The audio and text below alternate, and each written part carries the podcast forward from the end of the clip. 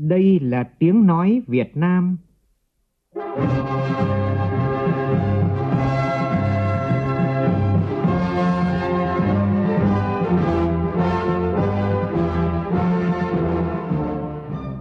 là tiếng nói Việt Nam,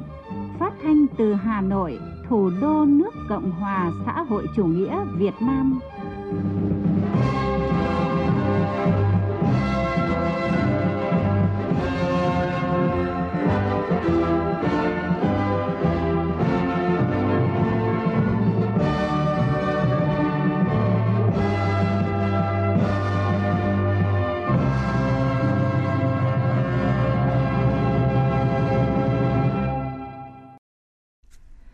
Biên tập viên Hằng Nga kính chào quý vị và các bạn.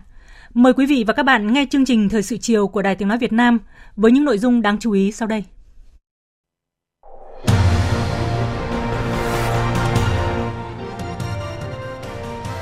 Làm việc với Ban Thường vụ Thành ủy, cán bộ chủ chốt của thành phố Hồ Chí Minh, Tổng Bí thư Nguyễn Phú Trọng yêu cầu thành phố Hồ Chí Minh phát huy hơn nữa vai trò đầu tàu, động lực phát triển vùng Đông Nam Bộ và cả nước.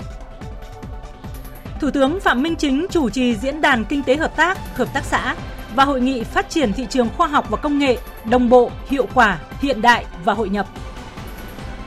Tín dụng toàn nền kinh tế tăng hơn 17% so với cùng kỳ năm ngoái, tạo đà phục hồi các chỉ số vĩ mô, giúp nền kinh tế dần khôi phục và tăng trưởng. Trong khi đó, Bộ Tài chính vừa đề xuất giảm một nửa thuế tiêu thụ đặc biệt và thuế giá trị gia tăng đối với xăng.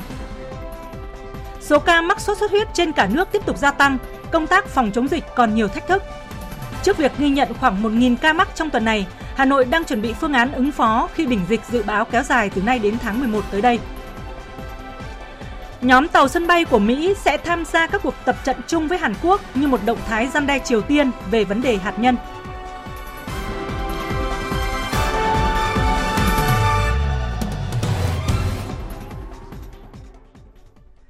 Bây giờ là nội dung chi tiết. Kỷ niệm 77 năm ngày Nam Bộ kháng chiến 23 tháng 9, sáng nay tại thành phố Hồ Chí Minh, Tổng Bí thư Nguyễn Phú Trọng chủ trì buổi làm việc với Ban chấp hành Đảng bộ và cán bộ chủ chốt của thành phố về tình hình thực hiện nghị quyết Đại hội 13 của Đảng và nghị quyết Đại hội 11 Đảng bộ thành phố từ đầu nhiệm kỳ đến nay. Cùng dự buổi làm việc có các ủy viên Bộ Chính trị, Thường trực Ban Bí thư Võ Văn Thưởng, trưởng Ban Tổ chức Trung ương Trương Thị Mai, Bộ trưởng Bộ Quốc phòng Phan Văn Giang, Bộ trưởng Bộ Công an Tô Lâm và Bí thư Thành ủy Thành phố Hồ Chí Minh Nguyễn Văn Nên. Phóng viên Văn Hiếu phản ánh.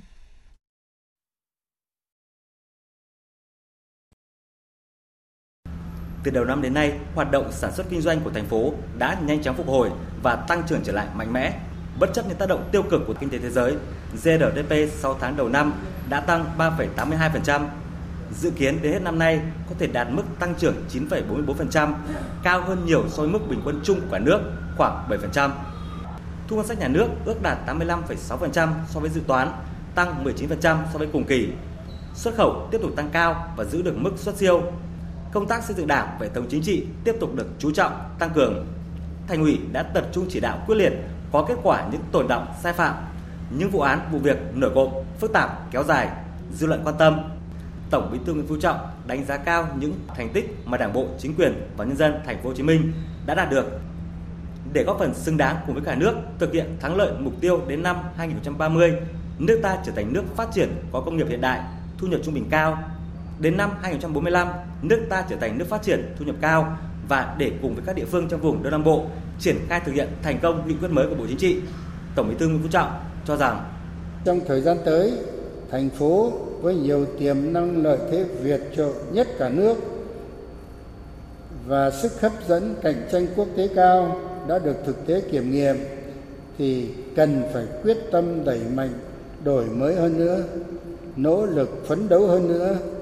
phát huy tốt hơn nữa, vai trò là đầu tàu, là động lực phát triển mạnh mẽ nhất của mình đối với vùng đông nam bộ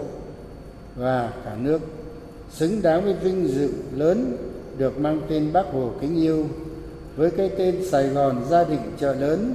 thành phố hồ chí minh đã đi vào lịch sử nước nhà như là một biểu tượng của chủ nghĩa anh hùng cách mạng biểu tượng của sự năng động sáng tạo luôn đi đầu trong đổi mới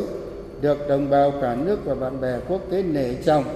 đặt cho cái tên hòn ngọc của viễn đông. Tổng Bí thư Nguyễn Phú Trọng yêu cầu thành phố cần đẩy mạnh hơn nữa việc cơ cấu lại nền kinh tế của thành phố gắn với đổi mới mô hình tăng trưởng, tập trung ưu tiên nguồn lực để thực hiện thành công các đột phá chiến lược, tháo gỡ những ách tắc, điểm nghẽn về thể chế, kết cấu hạ tầng và nguồn nhân lực hiện nay. Vận dụng có hiệu quả các cơ chế chính sách đặc thù mà Bộ Chính trị và Quốc hội khóa 14 đã ưu tiên dành cho thành phố để cải thiện mạnh mẽ hơn môi trường đầu tư kinh doanh, góp phần thu hút quản lý và sử dụng có hiệu quả mọi nguồn lực cho phát triển. Tập trung ưu tiên xây dựng, tạo bước đột phá mạnh hơn nữa về hệ thống kết cấu hạ tầng đô thị đồng bộ và hiện đại, đổi mới nâng cao chất lượng hiệu lực hiệu quả công tác quy hoạch, thiết kế đô thị, quản lý quy hoạch kiến trúc, xây dựng nông thôn mới, quản lý đô thị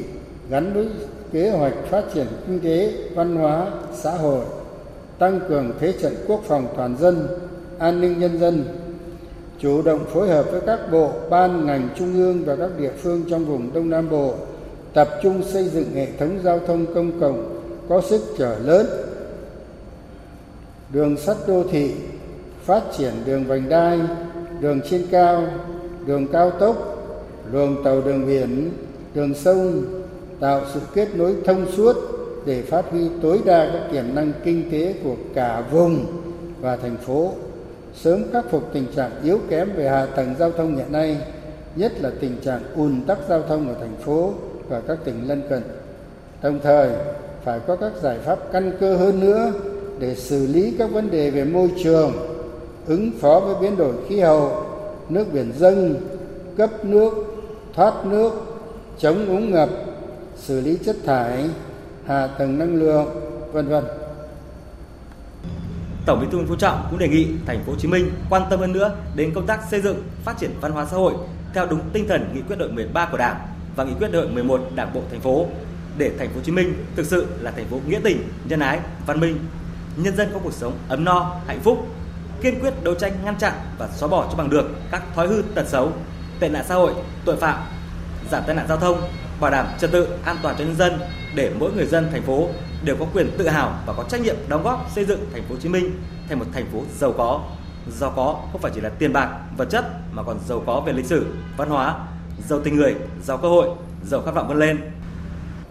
Thường xuyên làm tốt công tác xây dựng chỉnh đốn Đảng về hệ thống chính trị thật sự trong sạch vững mạnh, coi đây là nhiệm vụ then chốt bảo đảm cho mọi thành công của các lĩnh vực khác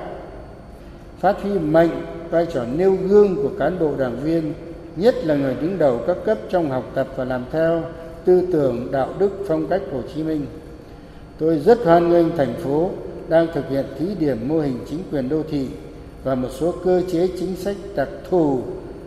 Đây chính là điểm đột phá sáng tạo trong việc thực hiện các chủ trương của Đảng, thực hiện tinh gọn bộ máy, kiêm nhiệm các chức danh phù hợp với chủ trương định hướng lớn của trung ương nhưng rất chú ý đi đôi với kiểm soát quyền lực, tăng cường kiểm tra, giám sát, tránh để làm quyền lộng quyền,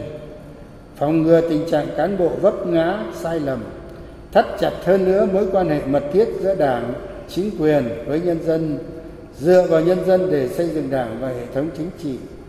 phát huy dân chủ và sức mạnh của khối đại đoàn kết toàn dân, trước hết là đoàn kết trong nội bộ,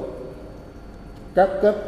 trong các cấp ủy, chính quyền và đặc biệt là đoàn kết trong ban chấp hành, trong ban thường vụ, thường trực thành ủy tổng bí thư nguyễn phú trọng tin tưởng vững chắc rằng trong thời gian tới, đảng bộ, chính quyền và nhân dân thành phố hồ chí minh rực rỡ tên vàng sẽ tăng cường đoàn kết, nhất trí, chung sức đồng lòng, quyết tâm đổi mới mạnh hơn nữa, nỗ lực phấn đấu cao hơn nữa, phát huy tốt hơn nữa vai trò đầu tàu, động lực phát triển mạnh mẽ nhất của mình đối với vùng Đông Nam Bộ. Xứng danh đất thép thành đồng, hòn ngọc của Viễn Đông, niềm tin yêu và tự hào của cả nước.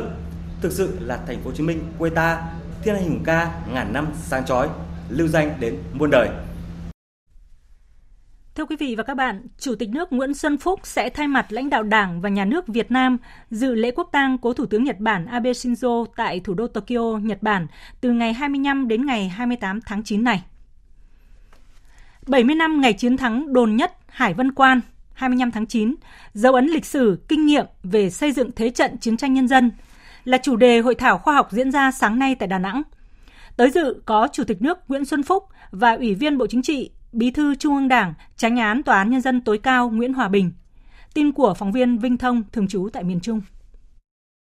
Cách đây 70 năm, vào đêm 24 rạng sáng ngày 25 tháng 9 năm 1952, tiểu đoàn 59 thuộc Trung đoàn 803 của Bộ đội Chủ lực Liên khu 5 đã tổ chức trận tiến công tiêu diệt cứ điểm đồn nhất, một cứ điểm đặc biệt quan trọng của thực dân Pháp trên đỉnh đèo Hải Vân và đã giành chiến thắng vang dội. Quảng Nam Đà Nẵng là một trong những chiến trường nóng bỏng của Liên khu năm trong cuộc kháng chiến chống thực dân Pháp xâm lược, nơi giành giật quyết liệt giữa ta và địch để nắm lấy địa bàn chiến lược quan trọng này. Bằng sự quyết tâm vượt qua mọi khó khăn, với sự mưu trí sáng tạo, vận dụng linh hoạt các hình thức chiến thuật, với sự ủng hộ giúp đỡ của quân, dân địa phương, đặc biệt là sự dũng cảm của cán bộ chiến sĩ khi tấn công đồn, đã dùng thân mình thay thang để đồng đội leo lên trên tường cao, đột nhập vào đồn nhất, tấn công từ trên cao, làm quân địch bất ngờ, không kịp trở tay. Sau 2 giờ chiến đấu dũng cảm kiên cường, tiểu đoàn 59 đã tiêu diệt hoàn toàn cứ điểm đồn nhất.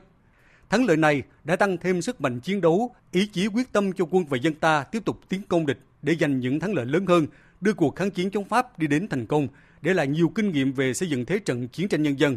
bảo vệ Tổ quốc ngày nay. Phát biểu tại hội thảo, Phó giáo sư tiến sĩ Nguyễn Hòa Bình, Ủy viên Bộ Chính trị, Bí thư Trung ương Đảng, Chánh án Tòa án Nhân dân tối cao, con trai của ông Nguyễn Lựu, tiểu đoàn trưởng tiểu đoàn 59 bày tỏ. Tôi sinh ra trong những năm kháng chiến ác liệt của cuộc kháng chiến chống Mỹ cứu nước, được cha đặt tên và gửi gắm trong đó khát vọng hòa bình cho đất nước quê hương. Gia đình chúng tôi trân trọng cảm ơn các chú,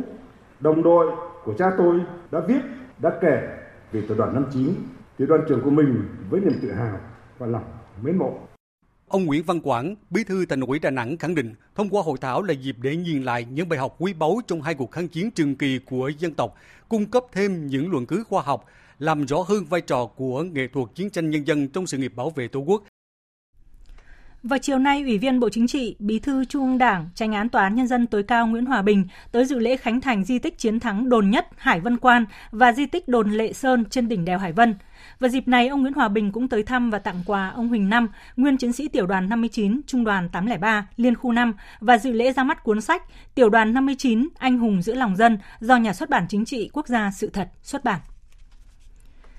Chiều nay tại nhà Quốc hội diễn ra lễ kỷ niệm 30 năm ngày thành lập Ủy ban Quốc phòng và An ninh của Quốc hội và đón nhận huân chương lao động hạng nhất. Tới dự có Chủ tịch nước Nguyễn Xuân Phúc, Chủ tịch Hội đồng Quốc phòng An ninh và Chủ tịch Quốc hội Vương Đình Huệ. Tin của phóng viên Lê Tuyết. 30 năm qua, Ủy ban Quốc phòng và An ninh đã tham gia nhiều nội dung sửa đổi, bổ sung hiến pháp năm 1992, xây dựng hiến pháp năm 2013, nhất là các chế định về bảo vệ Tổ quốc, xây dựng lực lượng vũ trang, Hội đồng Quốc phòng và An ninh, chủ trì thẩm tra, tiếp thu, giải trình, trình lý, trình thông qua tổng số 43 luật nghị quyết của Quốc hội, 27 pháp lệnh, nghị quyết của Ủy ban Thường vụ Quốc hội, chủ trì thẩm tra hai dự thảo nghị định của chính phủ trình Ủy ban Thường vụ Quốc hội cho ý kiến theo quy định của pháp luật.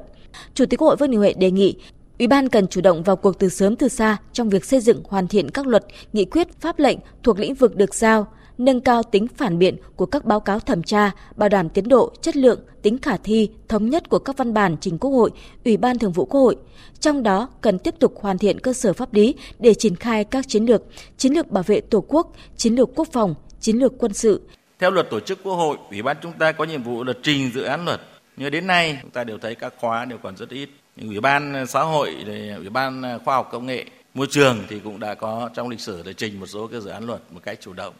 tôi mong rằng trong thời gian tới, với tinh thần chủ động, ủy ban quốc phòng và an ninh và các ủy ban khác của quốc hội sẽ phát huy tinh thần trách nhiệm, trí tuệ của các thành viên ủy ban, nghiên cứu chủ động trình quốc hội các dự án luật, nghị quyết thuộc lĩnh vực mình phụ trách, qua đó góp phần để hoàn thiện thể chế, một trong ba khâu đột phá chiến lược được xác định trong các văn kiện đại hội đảng toàn quốc lần thứ 13. Chủ tịch Quốc hội yêu cầu Ủy ban cần tăng cường phối hợp với các bộ ngành liên quan như Bộ Công an, Bộ Quốc phòng, Bộ Ngoại giao trong việc tham mưu các hoạt động của Hội đồng Quốc phòng và An ninh, hoạt động tham gia gìn giữ hòa bình Liên Hợp Quốc, bảo đảm phù hợp với các quy định, điều ước, thỏa thuận, thông lệ quốc tế mà Việt Nam là thành viên.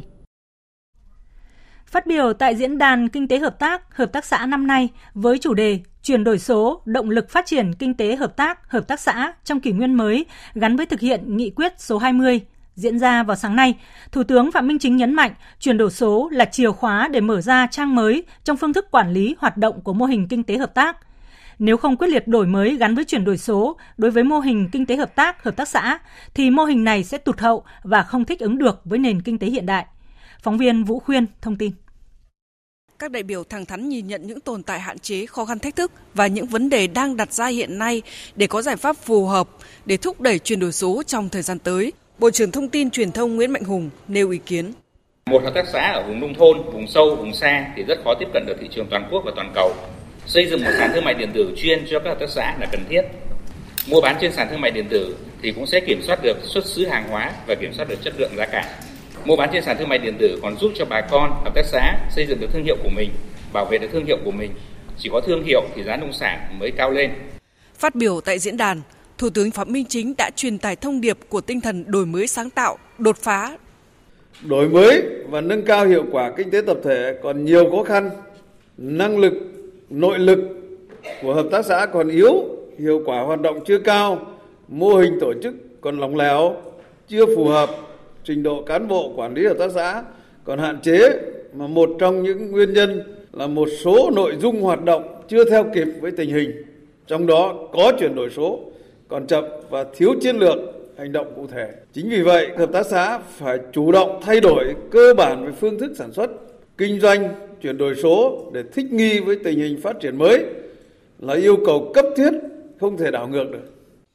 Thủ tướng yêu cầu quán triệt bám sát chủ trương đường lối của Đảng, nhất là các quan điểm mục tiêu nhiệm vụ giải pháp tại nghị quyết số 20 của Hội nghị Trung ương năm khóa 13 để phát triển kinh tế tập thể cả về số lượng và chất lượng, có chính sách ưu tiên cho các tổ chức kinh tế tập thể trong lĩnh vực nông nghiệp, gắn hoạt động sản xuất kinh doanh với chuỗi giá trị sản phẩm, ứng dụng khoa học công nghệ, đổi mới sáng tạo và chuyển đổi số, phát triển các tổ chức kinh tế tập thể gắn với phát triển kinh tế xanh, kinh tế tuần hoàn, kinh tế tri thức Chuyển đổi số là yêu cầu thực tiễn khách quan của sự phát triển, không thể không làm, không thể đứng ngoài cuộc. Do đó, chúng ta phải đổi mới tư duy, bắt đầu từ nhận thức, có tầm nhìn xa, tổng thể, phải đẩy mạnh ứng dụng khoa học công nghệ, công nghệ thông tin, thúc đẩy đổi mới sáng tạo, huy động mọi nguồn lực, tạo động lực theo tinh thần bắt kịp tiến cùng với các khu vực kinh tế khác.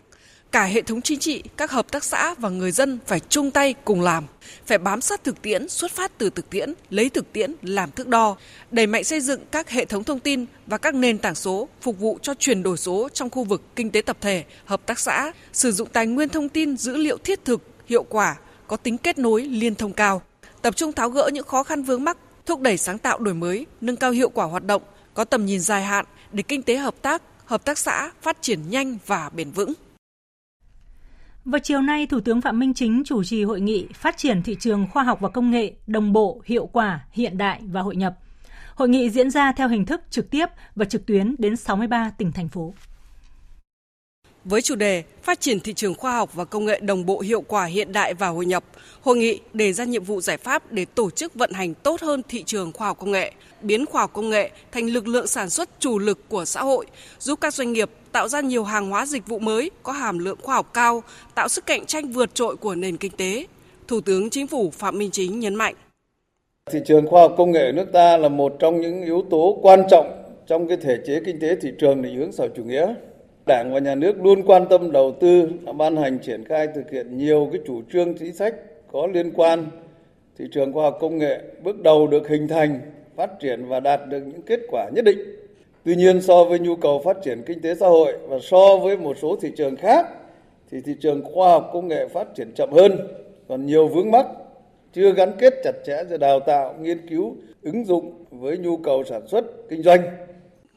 Thủ tướng khẳng định, phát triển thị trường khoa học công nghệ phải huy động tối đa nguồn lực từ khu vực tư nhân và hợp tác quốc tế, đẩy nhanh tốc độ đổi mới sản phẩm và dịch vụ có độ tích hợp cao về công nghệ, tạo điều kiện thuận lợi cho các doanh nghiệp nhanh chóng gia nhập chuỗi giá trị toàn cầu và chiếm lĩnh thị trường quốc tế. Cần có chính sách đồng bộ, phù hợp, sự sẵn sàng của các nguồn cung cầu công nghệ, hệ thống hạ tầng kỹ thuật hiện đại cùng năng lực uy tín và thương hiệu của các tổ chức trung gian và phát triển thị trường khoa học công nghệ cần đặt trong mối quan hệ biện chứng liên thông đồng bộ với phát triển thị trường hàng hóa dịch vụ, lao động và tài chính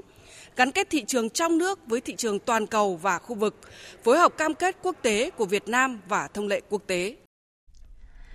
Tiếp tục chương trình phiên họp chuyên đề pháp luật, sáng nay Ủy ban Thường vụ Quốc hội cho ý kiến về dự thảo kế hoạch giám sát chi tiết và đề cương các báo cáo của đoàn giám sát của Quốc hội về việc huy động, quản lý và sử dụng các nguồn lực phục vụ công tác phòng chống dịch COVID-19. việc thực hiện chính sách, pháp luật về y tế cơ sở, y tế dự phòng. Tại phiên họp, Chủ tịch Quốc hội Vương Đình Huệ đề nghị giám sát tập trung làm rõ việc tiếp nhận, viện trợ, mua sắm vaccine, đồng thời làm rõ quá trình phân phối và sử dụng. Phóng viên Lại Hoa phản ánh.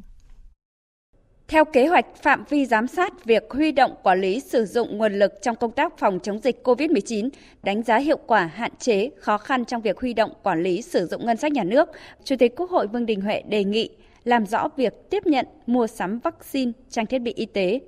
Nên trang tập trung vaccine.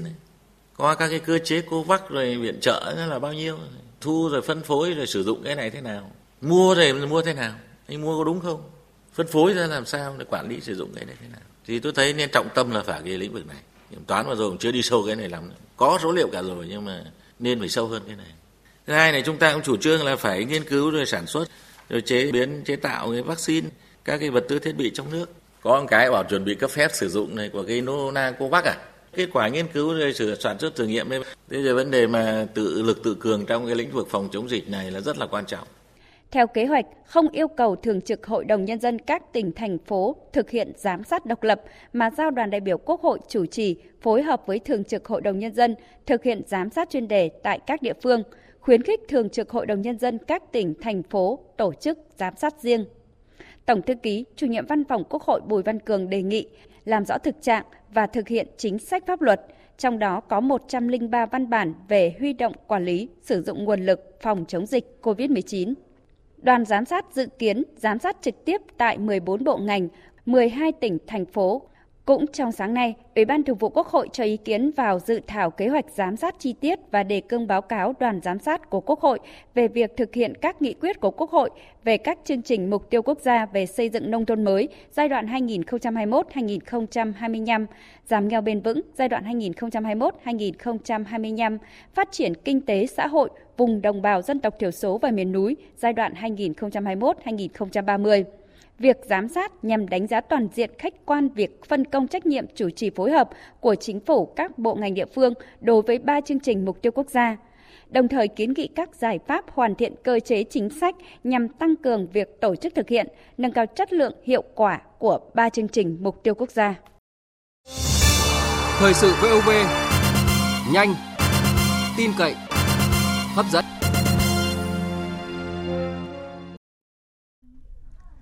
Trong khuôn khổ Liên hoan thiếu nhi tiêu biểu các dân tộc toàn quốc lần thứ tư, sáng nay tại Hà Nội, Trung ương Đoàn Thanh niên Cộng sản Hồ Chí Minh, Hội đồng đội Trung ương tổ chức lễ tuyên dương thiếu nhi tiêu biểu các dân tộc toàn quốc lần thứ tư. Ủy viên Bộ Chính trị, trưởng Ban Kinh tế Trung ương Trần Tuấn Anh tới dự. Tin của phóng viên Phương Thoa.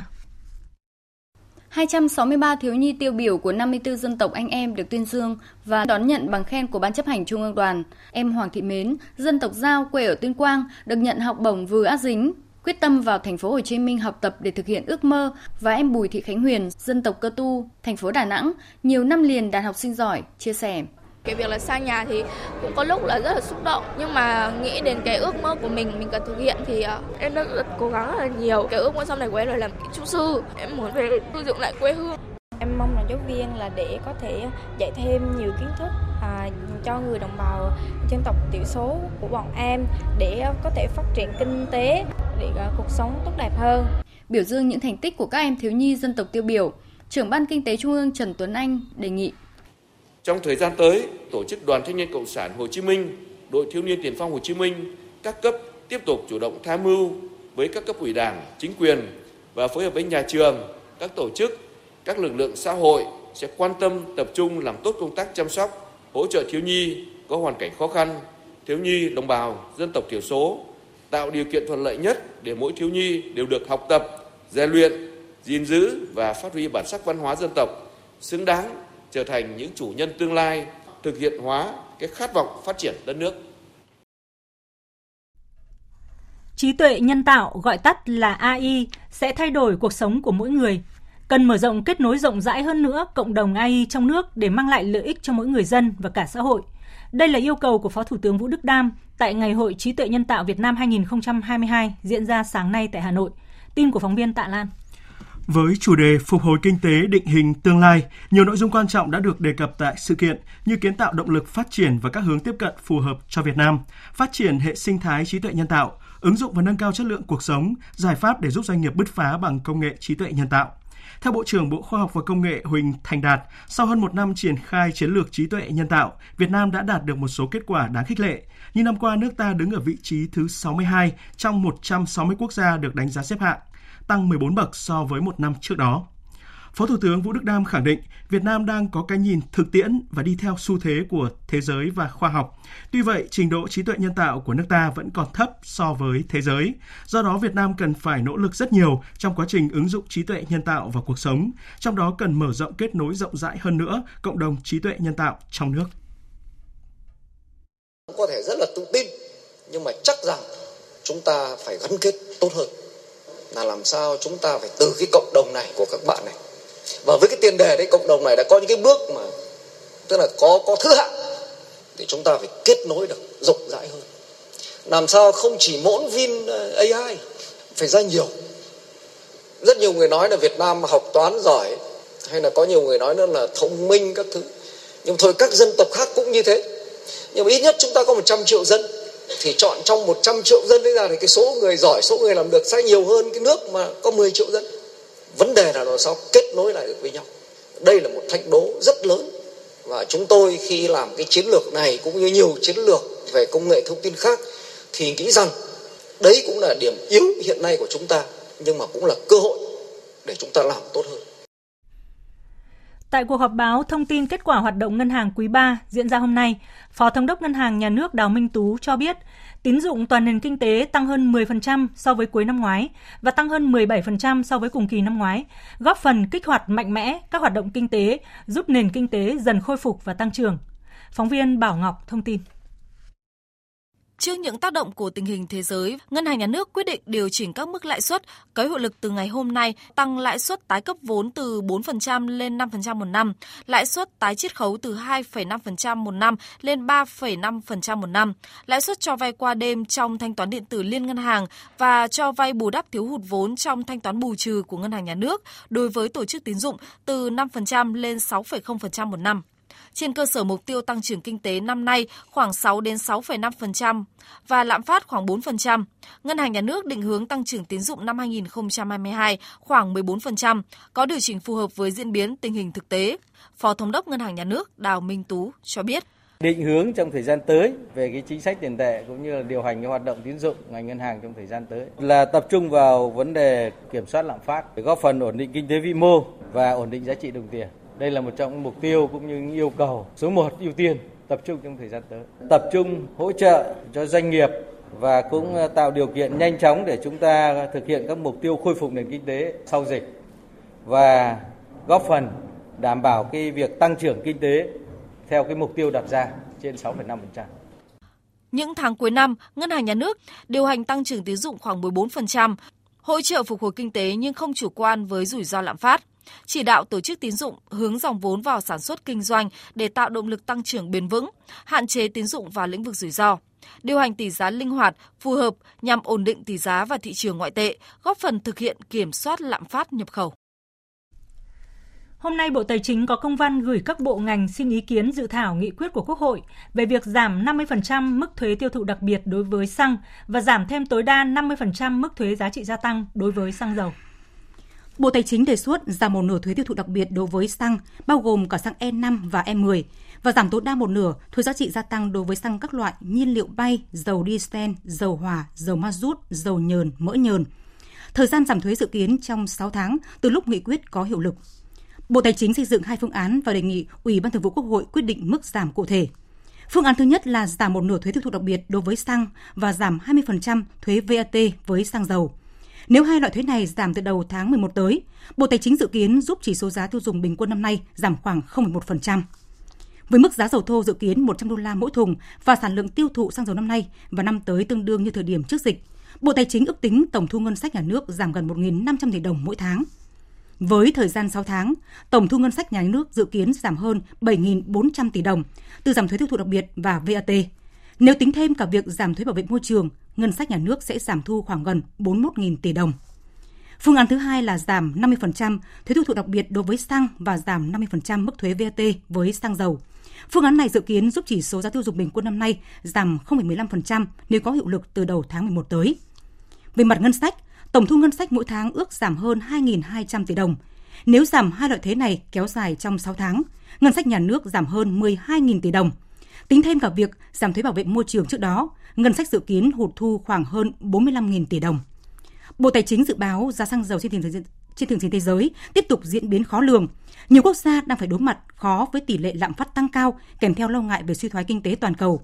Việc giảm thuế kịp thời là cần thiết để ổn định giá xăng dầu, góp phần giảm chi phí sản xuất kinh doanh, hỗ trợ phục hồi, phát triển sản xuất kinh doanh và góp phần kiềm chế lạm phát. Vẫn còn những ý kiến trái chiều về quy định thời hạn sở hữu căn hộ chung cư.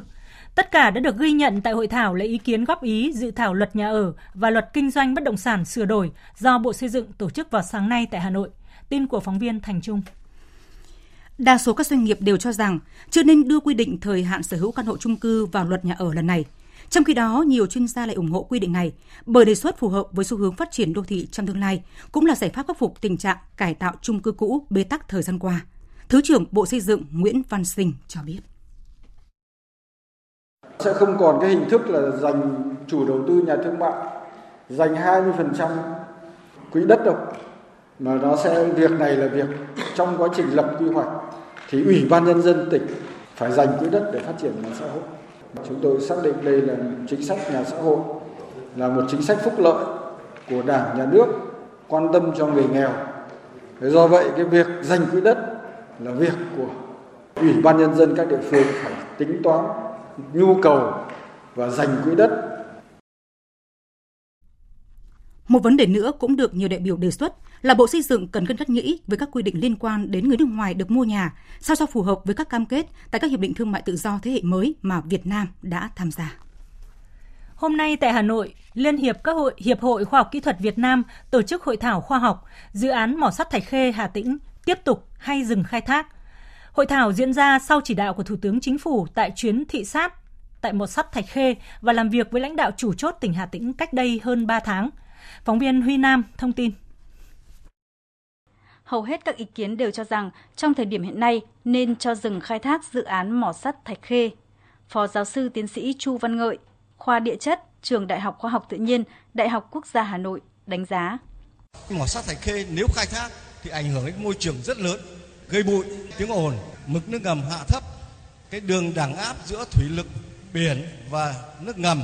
bị phá hủy thì nước biển sẽ xâm nhập sâu vào đất liền và gây ra mặn hóa. Thế còn bụi sẽ tăng cường nếu mỏ sắt thạch khê khai thác thì sẽ tạo ra một cái vành đai bị khô hạn và hoang mạc hóa. Đây là nguồn gây bụi và cát bay cát nhảy và cát chảy sẽ xảy ra. Tuy nhiên, với quan điểm của chủ đầu tư, đại diện Tập đoàn Công nghiệp Than khoáng sản Việt Nam cho rằng dự án mỏ sắt Thạch Khê cần được tiếp tục khai thác. Từ thực tế địa phương, với gần 7.000 hộ, hàng chục nghìn nhân khẩu bị ảnh hưởng, rơi vào cảnh đi không được, ở không xong khi dự án triển khai giang dở, Ông Phan Thành Biển, Phó Giám đốc Sở Kế hoạch Đầu tư Hà Tĩnh, đề nghị. Rất mong muốn các nhà khoa học, các à, vị chuyên gia, chúng ta có một cái giải pháp chấm dứt dự án để rồi á, giải thoát cho doanh nghiệp trong cái cuộc cảnh này cũng như giải thoát cho người dân và tỉnh trong cái việc là xử lý cái mỏ sắt thạch thế. Hơn 10 năm sống mòn bên mong mỏ, người dân trong vùng bị ảnh hưởng dự án mỏ sắt Thạch Khê mong muốn cơ quan có thẩm quyền sớm đưa ra quyết định đúng đắn, kịp thời để họ ổn định lại cuộc sống, phát triển kinh tế xã hội. Chiều nay tại Hà Nội, Bộ Thông tin và Truyền thông phối hợp với Đài Tiếng Nói Việt Nam, Đài Truyền hình Việt Nam tổ chức hội thảo thúc đẩy phát triển nền tảng phát thanh số, nền tảng truyền hình số quốc gia do Bộ Thông tin và Truyền thông phối hợp với Đài Tiếng Nói Việt Nam, Đài Truyền hình Việt Nam. Phóng viên Minh Long thông tin. Đánh giá cao sáng kiến của Bộ Thông tin và Truyền thông xây dựng hạ tầng số phát thanh quốc gia do Đài Tiếng Nói Việt Nam chủ trì, ông Vũ Hải Quang, Phó Tổng Giám đốc Đài Tiếng Nói Việt Nam cho biết, xây dựng nền tảng số quốc gia về phát thanh số trực tuyến, nền tảng phát thanh số quốc gia hướng đến việc cung cấp đầy đủ các kênh phát thanh của Đài Tiếng Nói Việt Nam và các đài phát thanh các tỉnh thành phố tại Việt Nam. Nền tảng phát thanh số quốc gia giúp công chúng có thể nghe,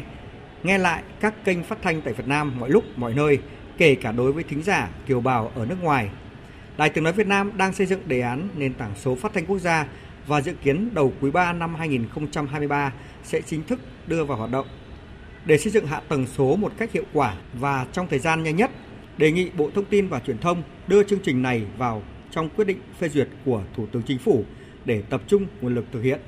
các đài phát thanh truyền hình trong cả nước cũng đều đang dục dịch thực hiện cái việc phân phối nội dung ở trên các ứng dụng của internet rồi. Việc chuyển đổi số nếu như chúng ta làm được sẽ có rất nhiều cái lợi ích. Đầu tiên là chúng ta giảm được đầu tư một cách giàn trải và manh mún nếu như cứ mỗi một đài phát thanh truyền hình đầu tư một hệ thống khác nhau. Thứ hai nữa là khi chúng ta tập trung về một mối thì sẽ có một lượng khán thính giả, lượng công chúng rất là lớn cho một app hoặc là một cái ứng dụng, một cái hạ tầng số. Tiếp theo nữa là khi tập hợp, tập trung các chương trình phát thanh truyền hình của cả nước về một mối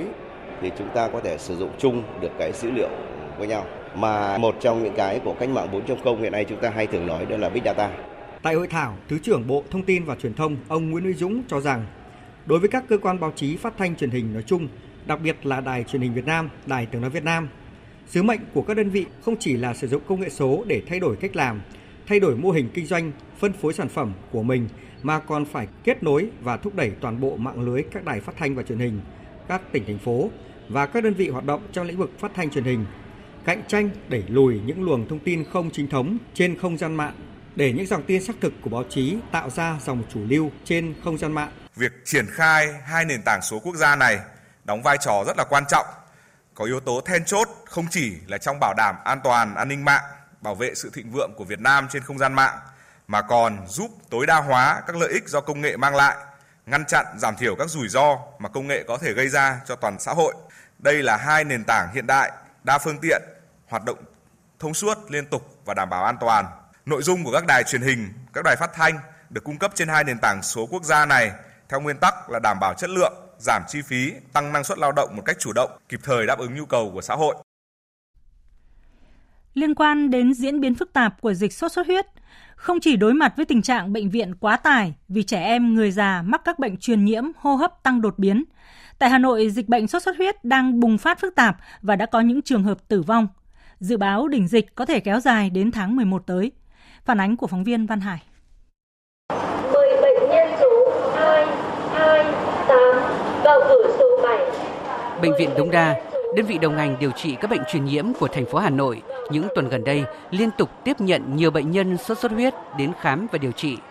Lúc đầu không ít bệnh nhân tưởng mình mắc cúm A hoặc Covid-19 nên nhập viện muộn, dẫn đến bệnh chuyển biến nặng, nguy kịch phải thở máy. Em không biết là sao mũi đốt em lúc nào.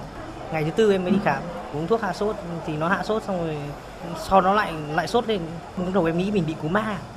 em nghĩ em bị sốt virus đến ngày thứ ba thì em mới xét nghiệm máu thì em mới biết là sốt xuất huyết còn lại bệnh này nguy hiểm hơn cả covid ạ. Nó vật hơn cả covid ạ. Khu nhà em ở thì cũng không có nhiều mũi lắm đâu. Luôn có khoảng 100 bệnh nhân sốt xuất huyết điều trị, bệnh viện Đống Đa đã phải triển khai phương án giảm tải cho khoa truyền nhiễm. Bác sĩ chuyên khoa 2 Nguyễn Thái Minh, trưởng khoa truyền nhiễm cho biết, nguy cơ quá tải bệnh viện đang hiện hữu. Trước tiên là phải chuẩn bị các khoa phòng, như những khoa phòng vắng ấy, thì tất cả các bác sĩ đó đều được tập huấn lại kiến thức chuyên môn chuẩn đoán và điều trị sốt huyết đanh. Bệnh nhân quá đông thì những trường hợp nhẹ thì sẽ được chuyển sang các khoa lâm sàng khác và, và vẫn điều trị và các bác sĩ ở đó thì cần thiết thì sẽ hội trần với khoa truyền nhiễm. Thế còn những trường hợp mà cảnh báo hoặc nặng thì chúng tôi sẽ giữ tại khoa để điều trị. Trung tâm truyền nhiễm Bệnh viện Bạch Mai, Bệnh viện Bệnh nhiệt đới Trung ương, Bệnh viện Đa khoa Nông nghiệp và nhiều cơ sở y tế khác trên địa bàn Hà Nội cũng đang có đông bệnh nhân sốt xuất huyết điều trị. Các ổ dịch xuất hiện gần như tại tất cả 30 quận huyện. Bác sĩ Nguyễn Thị Xuân Quỳnh, Phó trưởng khoa kiểm soát bệnh tật Trung tâm Y tế huyện Thanh Trì cho hay, đã tổ chức phun hóa chất 4 lần tại ổ dịch thôn vực, nhưng mật độ mũi và bọ gậy vẫn ở mức cao. Ổ dịch của thôn vực, xã Thanh Liệt đã ghi nhận ca bệnh đầu tiên từ ngày 1 tháng 8 cái nguyên nhân có thể xuất hiện ổ dịch là cũng vào trong cái cao tháng vừa rồi tháng 8 vừa rồi là tháng bắt đầu là vào cái mùa mưa ở miền Bắc. Thì uh, các cái dụng cụ chứa nước nó có cơ hội có nước và là sẽ là nơi để muỗi đẻ trứng. Thì uh, trước những cái tháng 7 tháng 6 thì là tại thời điểm đó thì cái uh, việc vệ sinh môi trường chủ động um, phòng chống sốt xuất huyết thì có thể là ở một vài địa phương là vẫn chưa được triển khai mà họ chỉ tập trung vào khi có ca bệnh thì họ sẽ tập trung làm tại cái điểm mà có ca bệnh thôi. Bà Trần Thị Nhị Hà, Giám đốc Sở Y tế Hà Nội cho biết, mục tiêu đặt ra là kiềm chế sự gia tăng ca mắc, giảm tối đa bệnh nhân nặng và tử vong. Giám sát mũi và giám sát bọ gậy và tổ chức ờ, điều tra dịch tễ này, xử lý triệt đề hiệu quả các khu vực có ca bệnh, ổ dịch và nhiệm vụ rất là quan trọng đó là phải làm tốt công tác vệ sinh môi trường, diệt bọ gậy, phun hóa chất, diệt mũi và các biện pháp phòng chống dịch tại cộng đồng. Các chuyên gia dự báo đỉnh dịch sốt xuất huyết tại Hà Nội sẽ diễn ra từ cuối tháng 9 đến tháng 11. Nếu không thực hiện đồng bộ hiệu quả các biện pháp khống chế sự gia tăng của các ca mắc trong giai đoạn cao điểm này, thì tình trạng dịch chồng dịch sẽ xảy ra khi COVID-19, cúm A và một số dịch bệnh khác chưa chấm dứt hoặc đang có nguy cơ bùng phát cao. Những ổ dịch bùng phát hàng tháng trời vẫn chưa khống chế được cho thấy công tác phòng chống trong giai đoạn đỉnh dịch sốt xuất huyết sắp tới tại Hà Nội vẫn có nhiều thách thức. Trong khi đó, tại hội thảo đổi mới nâng cao hiệu quả công tác phòng chống bệnh sốt xuất huyết dengue vì sức khỏe cộng đồng do Viện Pasteur Thành phố Hồ Chí Minh tổ chức sáng nay, Phó giáo sư tiến sĩ Nguyễn Thanh Hùng, giám đốc bệnh viện Nhi đồng 1 Thành phố Hồ Chí Minh cho rằng cần phải chẩn đoán sớm, tăng cường hội trần giữa các tuyến, chuyển viện an toàn và điều trị đúng phác đồ có từ 10 cho đến 30% là có thể nặng. Thì cái số này có thể gây tử vong. Nếu ta không phát hiện sớm điều trị đúng và kịp thời. Thành ra cái điều trị là bù dịch chống sốc truyền máu huyết tương trong những số nặng với những tổn thương đa cơ quan. Thì các bệnh viện tỉnh và các bệnh viện tuyến trên của thành phố Hồ Chí Minh chúng tôi đã chuẩn bị đầy đủ cái nhân sự và những trang thiết bị đó. À, tuy nhiên cái việc phòng bệnh vẫn là cái quan trọng nhất. Về tình hình mưa lũ tại huyện biên giới Kỳ Sơn, tỉnh Nghệ An, sau 2 tuần khắc phục, đến nay đã thông tuyến toàn bộ các điểm sạt lở, hàng nghìn hộ dân thoát cảnh cô lập. Tuy vậy, thời tiết tại đây đang tiếp tục có mưa to, nguy cơ sạt lở rất lớn. Phóng viên Sĩ Đức đang có mặt tại huyện Kỳ Sơn sẽ thông tin à, cùng quý vị và các bạn.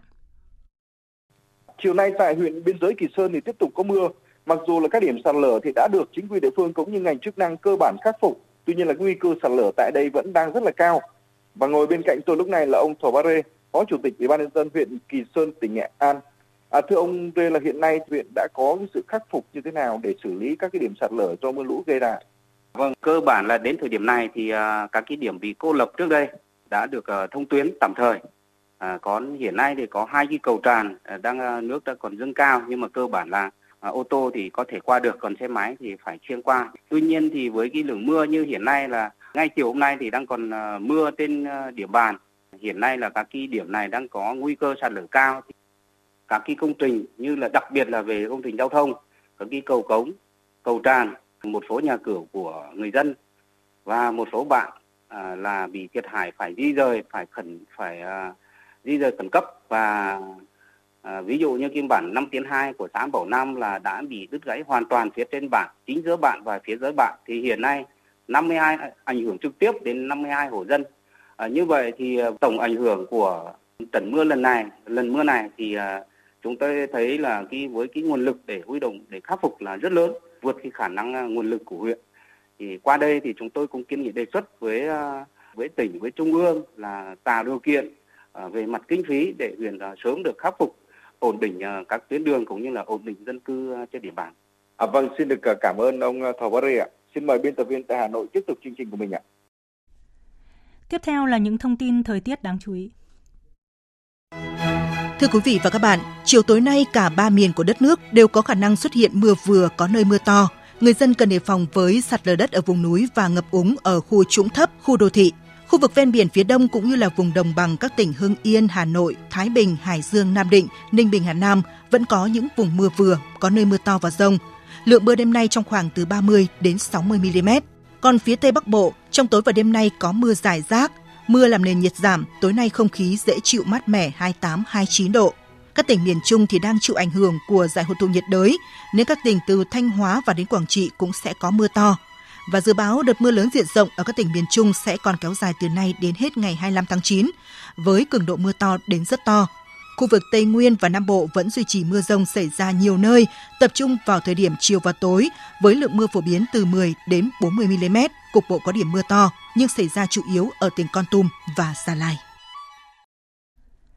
Chuyển sang phần tin quốc tế. Sau hơn 4 năm, nhóm tác chiến tàu sân bay USS Ronald Reagan của Mỹ mới cập cảng Hàn Quốc để tham gia cuộc tập trận hải quân chung giữa lúc ba nước Mỹ, Nhật, Hàn muốn tăng cường khả năng gian đe trước các mối đe dọa quân sự từ Triều Tiên.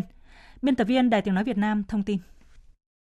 Nhóm tác chiến tàu sân bay USS Ronald Reagan của Mỹ cập cảng Busan cách thủ đô Seoul 390 km về phía nam.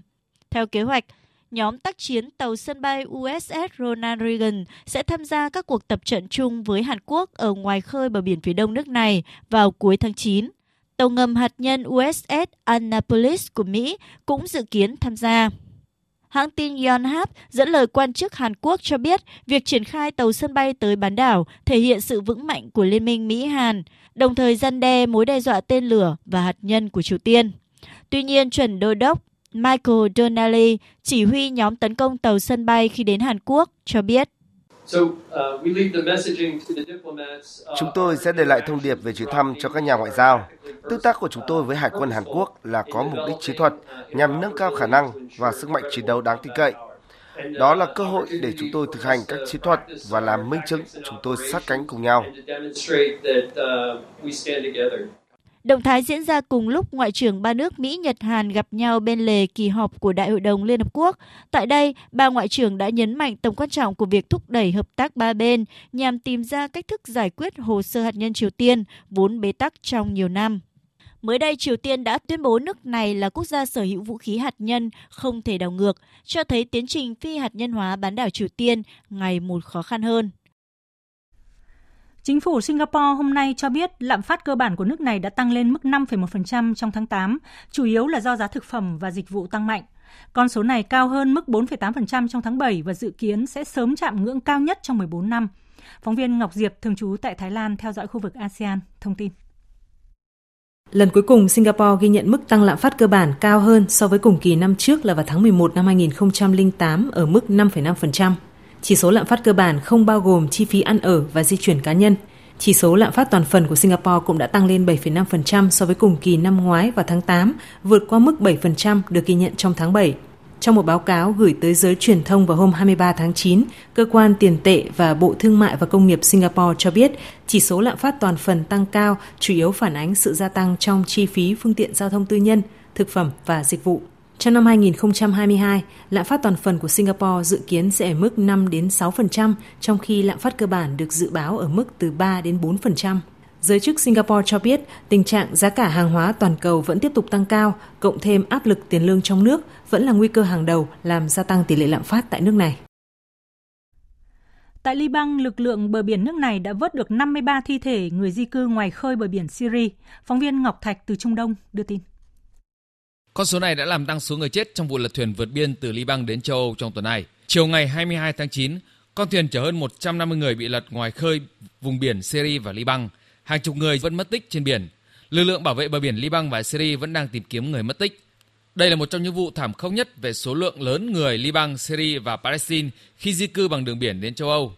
Hàng nghìn người Liban, Syria và Palestine đã rời Liban trên thuyền trong những tháng qua để tìm kiếm cơ hội tốt hơn ở châu Âu. Vào tháng 4 vừa qua, một chiếc thuyền chở hàng chục người Liban, Syria và Palestine đang cố gắng di cư bằng đường biển đến Italia đã bị lật khiến hàng chục người thiệt mạng. Trưa nay, chính quyền tỉnh Sihanoukville của Campuchia ra thông báo kêu gọi lực lượng cứu hộ tiếp tục nỗ lực tìm kiếm các nạn nhân mất tích trong vụ chìm tàu ở vùng biển thuộc địa phận của tỉnh Duyên Hải này. Chính quyền tỉnh này thông báo trao thưởng 2 triệu riên, tức là khoảng 500 đô la cho mỗi trường hợp nạn nhân được cứu, nhằm động viên lực lượng cứu hộ và bà con ngư dân tiếp tục nỗ lực cứu hộ các nạn nhân. Hiện 18 người sống sót được lực lượng chức năng bố trí lưu trú trong một doanh trại quân đội. Các lực lượng chức năng cũng đang nỗ lực tìm kiếm 23 nạn nhân là công dân Trung Quốc mất tích trên vùng biển xảy ra vụ việc. Tiếp theo, cựu Bộ trưởng Tư pháp Phó Chính Hoa, hôm nay Tòa án Trung Quốc đã tuyên án tử hình treo đối với cựu Thứ trưởng Công an Tôn Lực Quân, người đứng đầu một băng đảng chính trị vì tội nhận hối lộ, thao túng thị trường chứng khoán và sở hữu vũ khí trái phép. Phóng viên Bích Thuận thường trú tại Trung Quốc đưa tin. Trong phiên xét xử công khai ngày 23 tháng 9, Tòa Nhân dân Trung cấp thành phố Trường Xuân, tỉnh Cát Lâm, miền Đông Bắc Trung Quốc đã tuyên án tử hình treo đối với cựu Thứ trưởng Công an Tôn Lực Quân vì các tội danh nhận hối lộ, thao túng thị trường chứng khoán và sở hữu vũ khí trái phép. Trước đó một ngày, cũng tòa án này đã đưa ra mức án tương tự đối với cựu Bộ trưởng Tư pháp Trung Quốc Phó Chính Hoa. Kết luận tại tòa cho thấy, từ năm 2001 đến tháng 4 năm 2020, trong quá trình nắm giữ các chức vụ quan trọng tại thành phố Thượng Hải và Bộ Công an, cựu Thứ trưởng Công an Trung Quốc đã nhận hối lộ hơn 646 triệu nhân dân tệ, tức khoảng 91 triệu đô la Mỹ. Trong đó, năm 2018, ông ta đã có các hành vi bất hợp pháp tác động đến giá cả và số lượng giao dịch cổ phiếu, giúp tránh thua lỗ cho người khác lên tới hơn 145 triệu nhân dân tệ. đồng thời vi phạm quy định quản lý súng và tàng trữ trái phép hai khẩu súng. Xét về tội, tòa án cho rằng quan chức này phải bị kết án tử hình vì số tiền nhận hối lộ cực lớn, tình tiết đặc biệt nghiêm trọng, gây tác động rất xấu đến xã hội và làm thiệt hại to lớn cho nhà nước và nhân dân. Tuy nhiên, do có biểu hiện lập công chuộc tội, hối cải, thành khẩn khai báo và tích cực phối hợp thu lại hầu hết số tiền liên quan đến vụ án, nên được tòa xem xét kết án tử hình nhưng chưa thi hành ngay. Tiếp theo chương trình là trang tin thể thao.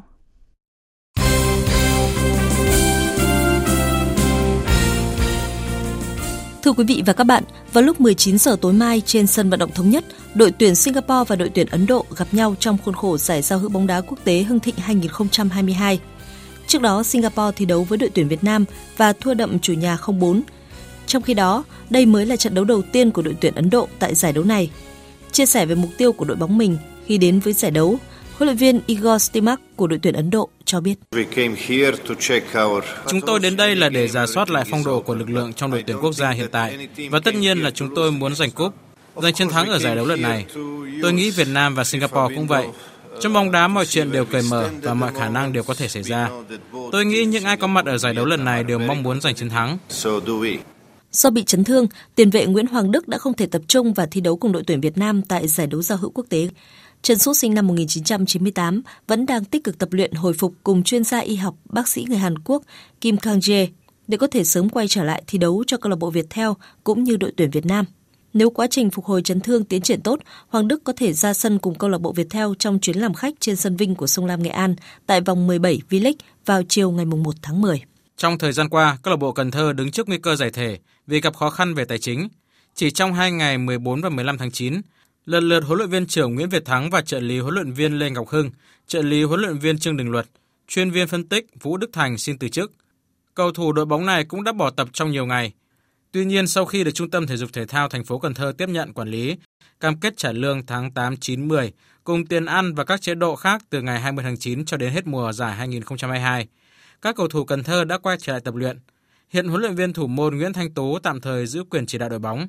Vị huấn luyện viên này cho biết. Đội bóng đã trở lại tập luyện vào ngày 21 tháng 9. Tinh thần anh em thì không phải 100% như trước nhưng khoảng 98%. Tinh thần cũng sẵn sàng thi đấu. Sau 2 năm gián đoạn do dịch, giải cầu lông quốc tế Yonex Sunrise Việt Nam Open 2022 do Liên đoàn Cầu lông Việt Nam tổ chức diễn ra tại nhà thi đấu Nguyễn Du từ ngày 27 tháng 9 đến ngày 2 tháng 10. Chủ nhà Việt Nam tham gia giải với 42 tay vợt, hy vọng đặt vào vận động viên đang có phong độ cao là Nguyễn Thủy Linh. Còn ở nội dung đơn nam, Nguyễn Tiến Minh vẫn là cái tên đáng chú ý nhất. Ông Nguyễn Phương Nam, Phó Chủ tịch Liên đoàn Cầu lông Việt Nam, Chủ tịch Liên đoàn Cầu lông Thành phố Hồ Chí Minh, trưởng ban tổ chức giải nói: cái giải này là có chất lượng chuyên môn của các vận động viên là rất cao, không thua kém gì tất cả những giải trước, thậm chí còn cao hơn nữa. Cho nên là cái việc mà vận động viên Việt Nam của chúng ta tiến sâu vô trong có thể nói rằng đến tứ kết cũng là một cái điều tốt bởi vì gặp những cái đối thủ rất là mạnh. Nhưng mà nếu mà chúng ta may mắn tùy theo phong độ các em được vô tới bán kết cũng là mà hy vọng của ban tổ chức cũng như là thể thao Việt Nam của chúng ta đối với quyền như Thì Linh chẳng hạn. Năm nay là lần đầu tiên môn võ Jiu-Jitsu được đưa vào chương trình thi đấu của Đại hội Thể thao Toàn quốc. Chuẩn bị cho sự kiện 4 năm được diễn ra một lần này, đội Jiu-Jitsu Thanh Hóa đang tích cực tập luyện. Trước đó, các vận động viên của tỉnh đã tham gia hàng loạt giải đấu trong nước mà gần nhất là giải Jiu-Jitsu khu vực miền Nam mở rộng 2022 tổ chức tại Vũng Tàu và giành ba huy chương vàng, ba huy chương đồng. Thành tích này giúp Jiu-Jitsu Thanh Hóa tự tin hướng đến Đại hội Thể thao Toàn quốc sắp tới. Dạng sáng nay diễn ra các trận đấu thuộc lượt trận thứ 5 vòng bảng UEFA Nations League. Tại bảng A, nhóm 1, tuyển Pháp dễ dàng đánh bại tuyển Áo với tỷ số 2-0 bằng pha lập công của Kylian Mbappe và Olivier Giroud. Trong khi đó, Croatia vượt qua Đan Mạch 2-1. Với chiến thắng này, Croatia được 10 điểm, hơn Đan Mạch 1 điểm để vươn lên chiếm ngôi đầu bảng, còn Pháp xếp thứ 3 với 5 điểm, trong khi Áo sở hữu 4 điểm và đứng cuối. Còn tại bảng A nhóm 4, Bỉ vượt qua xứ Wales 2-1. Hà Lan đánh bại Ba Lan 2-0. Hiện Hà Lan được 13 điểm, đứng đầu bảng đấu này. Tiếp theo là Bỉ 10 điểm, Ba Lan 4 điểm và Sứ Quên 0 điểm. Dự báo thời tiết Phía Tây Bắc Bộ có mưa rào và rông vài nơi gió nhẹ, trong mưa rông có khả năng xảy ra lốc xét và gió giật mạnh, nhiệt độ từ 21 đến 32 độ. Phía Đông Bắc Bộ có mưa rào và rông rải rác, riêng khu vực đồng bằng có mưa vừa mưa to và rông, cục bộ có nơi mưa rất to, gió Đông Bắc đến Đông cấp 2, cấp 3, nhiệt độ từ 23 đến 32 độ. Khu vực từ Thanh Hóa đến Thừa Thiên Huế có mưa to đến rất to và rông. Riêng Thừa Thiên Huế có mưa vừa, mưa to, gió nhẹ, nhiệt độ từ 22 đến 29 độ. Khu vực từ Đà Nẵng đến Bình Thuận có mưa rào và rông vài nơi. Riêng chiều tối và tối có mưa rào và rải rác có rông. Cục bộ có mưa to, gió Tây Nam cấp 2, cấp 3, nhiệt độ từ 23 đến 32 độ. Tây Nguyên có mưa rào và rông vài nơi, riêng chiều tối và tối có mưa rào và rải rác có rông, cục bộ có mưa to, gió Tây Nam cấp 2, cấp 3, nhiệt độ từ 19 đến 30 độ. Nam Bộ có mưa rào và rông vài nơi, riêng chiều tối và tối có mưa rào và rải rác có rông, cục bộ có mưa to, gió Tây Nam cấp 2, cấp 3, nhiệt độ từ 23 đến 32 độ. Khu vực Hà Nội có mưa vừa và rông, cục bộ có mưa to, gió Đông Bắc đến Đông cấp 2, cấp 3, nhiệt độ từ 24 đến 32 độ. Dự báo thời tiết biển, Bắc và Nam Vịnh Bắc Bộ có mưa rào và rải rác có rông. Trong mưa rông có khả năng xảy ra lốc xoáy và gió giật mạnh cấp 7, cấp 8, gió Đông Bắc đến Đông cấp 4, cấp 5. Vùng biển từ Quảng Trị đến Quảng Ngãi có mưa rào và rông. Trong mưa rông có khả năng xảy ra lốc xoáy và gió giật mạnh cấp 7, cấp 8. Phía Bắc gió Đông, phía Nam gió Tây Nam đến Nam cấp 3, cấp 4. Vùng biển từ Bình Định đến Ninh Thuận, từ Bình Thuận đến Cà Mau và từ Cà Mau đến Kiên Giang có mưa rào và rông rải rác. Trong mưa rông có khả năng xảy ra lốc xoáy và gió giật mạnh, gió Tây Nam đến Nam cấp 4, cấp 5. Khu vực Bắc Biển Đông có mưa rào rải rác và có nơi có rông ở phía Tây. Gió Đông đến Đông Bắc cấp 4, cấp 5. Riêng vùng biển phía Đông Bắc có lúc cấp 6, giật cấp 7, cấp 8, biển động. Khu vực giữa Biển Đông có mưa rào và rải rác có rông. Phía Bắc gió Đông, phía Nam gió Tây Nam đến Nam cấp 3, cấp 4. Khu vực quần đảo Hoàng Sa thuộc thành phố Đà Nẵng có mưa rào và rải rác có rông, gió đông cấp 4, cấp 5. Khu vực Nam Biển Đông, khu vực quần đảo Trường Sa thuộc tỉnh Khánh Hòa và Vịnh Thái Lan có mưa rào và rông rải rác, gió Tây Nam cấp 4, cấp 5. Tới đây chúng tôi xin kết thúc chương trình Thời sự chiều của Đài Tiếng Nói Việt Nam. Chương trình do các biên tập viên Hằng Nga, Hải quân, Lan Anh biên soạn với sự tham gia thể hiện của phát thanh viên Kim Phượng, kỹ thuật viên Hà Hùng, chịu trách nhiệm nội dung Lê Hằng.